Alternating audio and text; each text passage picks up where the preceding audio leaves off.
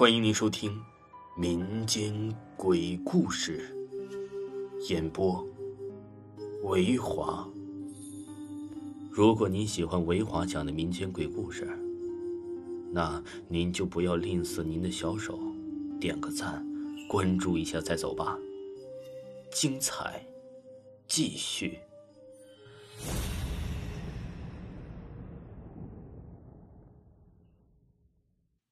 石中胎。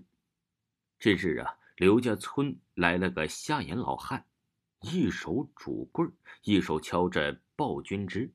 村民们呢，嗯，瞧他两个眼睛比灯笼还亮，怀疑是个假瞎子，靠坑骗为主，是以连水都不给一碗。这批老汉连进吴家都被轰出，依旧一脸木然，挪步进行了刘之行家里。刘之行啊，方年二十，幼年失言，只有一亩。常年有疾，刘知行啊，刘知行出卖力气挣来的钱，大半都给病母抓药。眼下他正在给母亲炖着鸡汤，看到一个形容枯槁的老汉进院，于是出了灶房，问老汉有何贵干。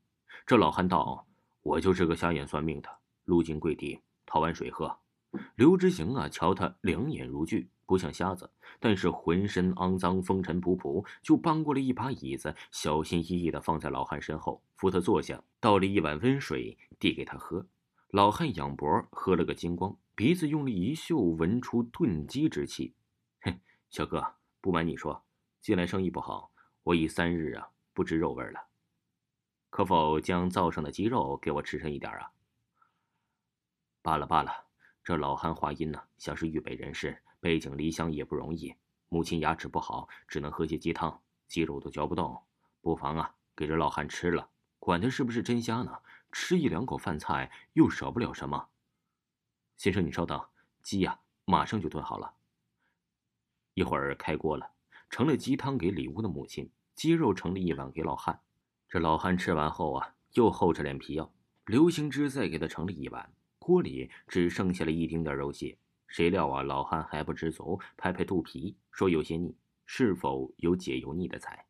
换了旁人，早就无名火起来了，把这厚颜老汉赶出去了。但是刘行之啊，脾气甚好，不以为忤，就在院角的小烟缸里挑出了几块啊腌蒜咸菜给老汉吃。老汉吃毕，美美的打了个饱嗝，赞道：“小哥，你心地甚好，好人呐，会有好报的。”一步来到了烟缸处，用鸡爪似的枯手不停地摩挲着压缸石，一边摸一边点头道：“不错，不错，先生，再来一些腌菜啊，搁路上吃。”“不了不了，老嫂，我觉得这个石头啊长得很妙，坑洼不平，上面好几个窟窿呢。”刘行之说道：“他是家父活着的时候从田边捡来的压缸用，一块普通的石头有什么好的？”田间地头里呀，到处都是。小哥，老叟给你一句话：这块石头三年内不要弃它，三年后我再来寻你。刘行之一头雾水，随口附和道：“这石头不轻不重，压缸颇好，我闲来无事也不会把它扔了。如此甚好。”老汉拄杖离开，手里铁片叮当不停。此后，刘行之仍然像从前一样侍奉病母。春去暑来。母亲呢？忽然一日病情加重，刘行之急需诊金，而大夫开的药方里面啊，其中两位市价颇高。刘行之囊中羞涩，一筹莫展，就将这老宅呀卖出去一半，换钱急用。此地非热闹景市，几间破房，想脱手不太容易。最后，刘行之寻到了一商铺，叫冯富，幼时在隔壁村长大，后来发迹，跟县署多位老爷有交情。听闻刘行之来意啊。这冯父缓缓咽下了茶水，说：“这个忙啊，不是不想帮，哪有院子只卖一半的道理？要么这个老宅全卖了，看在旧乡邻的份上，比市价高一成。”刘行之略微思索后，点头答应。母亲的病要紧，签了契约，刘行之和老母搬出了老宅。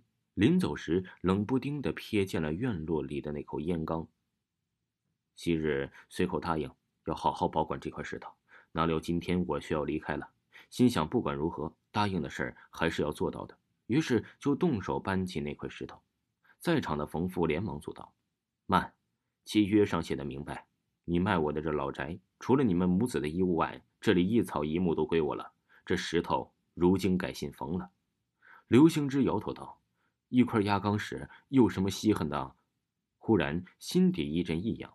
大年前时啊，那瞎眼老汉要我保存他三载，细细算来还差几日就三年了。竟如此凑巧，这冯父家资巨万，今日却如何放下买卖，专门盯着我搬家？他自打进门就盯着这块石头看，难道这石头大有文章？但是这签好的契，白纸黑字，覆水难收啊！刘行之搀着老母上了牛车，善然的离开了老宅。听众朋友，石中台继续为您播讲，请您继续收听。